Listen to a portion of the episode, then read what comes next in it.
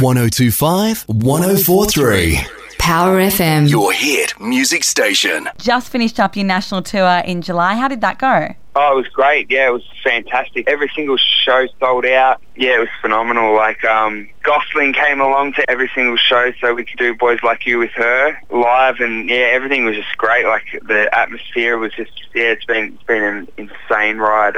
I'm loving it. Wow. So you've just been taking some time off after that? Well, I've said that's it for doing, for doing tours for this year, but we're, we're doing a bunch of festivals coming up and I'm trying to, I'm trying to write too. Like I've been writing like crazy, trying to get the new album done, but I'm also doing like new mixtapes to put up online for people to download for free. Yeah, it's going to be good. Yeah, I heard you're working on some new stuff. So when can we expect to hear the final product of that? Um, well, for the album, I'm not too sure. Like, if Run Alone is still getting smashed on the radio in like bloody a month's time, then, then you know I'm going to be working on the album till then. And once Run Alone stops, then I want to give radio something to listen to, like soon after that. Like I, I want to keep the ball rolling. I want the momentum to not die off. And yeah, but I mean, uh, at the same time, I don't want to flood people with too much. I want to give them a bit of a break so that they don't have any new stuff. And then I'll give all my fans a free mixtape that they can download, which will be about 15 tracks where they can download that for free and that'll keep them tied over till the next album and then work really, really, really hard on the next album. It'll be great. So let's go back to Run Alone, going gold. Congratulations on that. Thank you. And currently number six on the ARIA Urban charts this week. I love it. I think it's a fantastic song.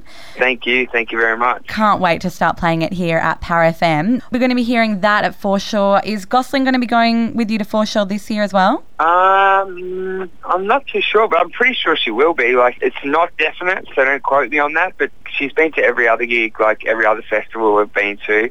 It just depends whether she has to play somewhere else at that time and do a solo show, but if not, then I have no doubt she'll be she'll be there. And I also heard that that's going to be your last gig for a while in Canberra. Is that right for Foreshore? Well, yeah, I'm definitely planning to come there next tour.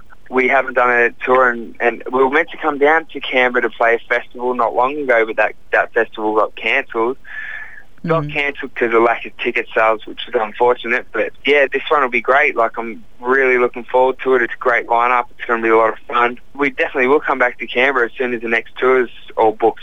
Might have to get you to come down here and play a few little gigs in like Merimbula or Bateman's Bay or somewhere like that. Yeah, that'd be sick. Now I have to ask, why 360? How did you think up that name? I guess it just means to take music around the world and don't be afraid of change kind of thing. Like, don't be afraid of, of making different type of music. Like, you know, continue evolving and uh, like a revolution kind of thing. You know what I mean? Like, yeah. Try and try and make us all different types of music. Don't just limit yourself to one type of music and travel the world doing music. And that's cool. I love mm. that. It's really really mm. cool. You can see him live at Foreshore in Canberra. First and second release tickets have sold out, but grab the third release tickets at foreshorefestival.com.au. Thanks so much, 360. No problem. No, I'll see you down there.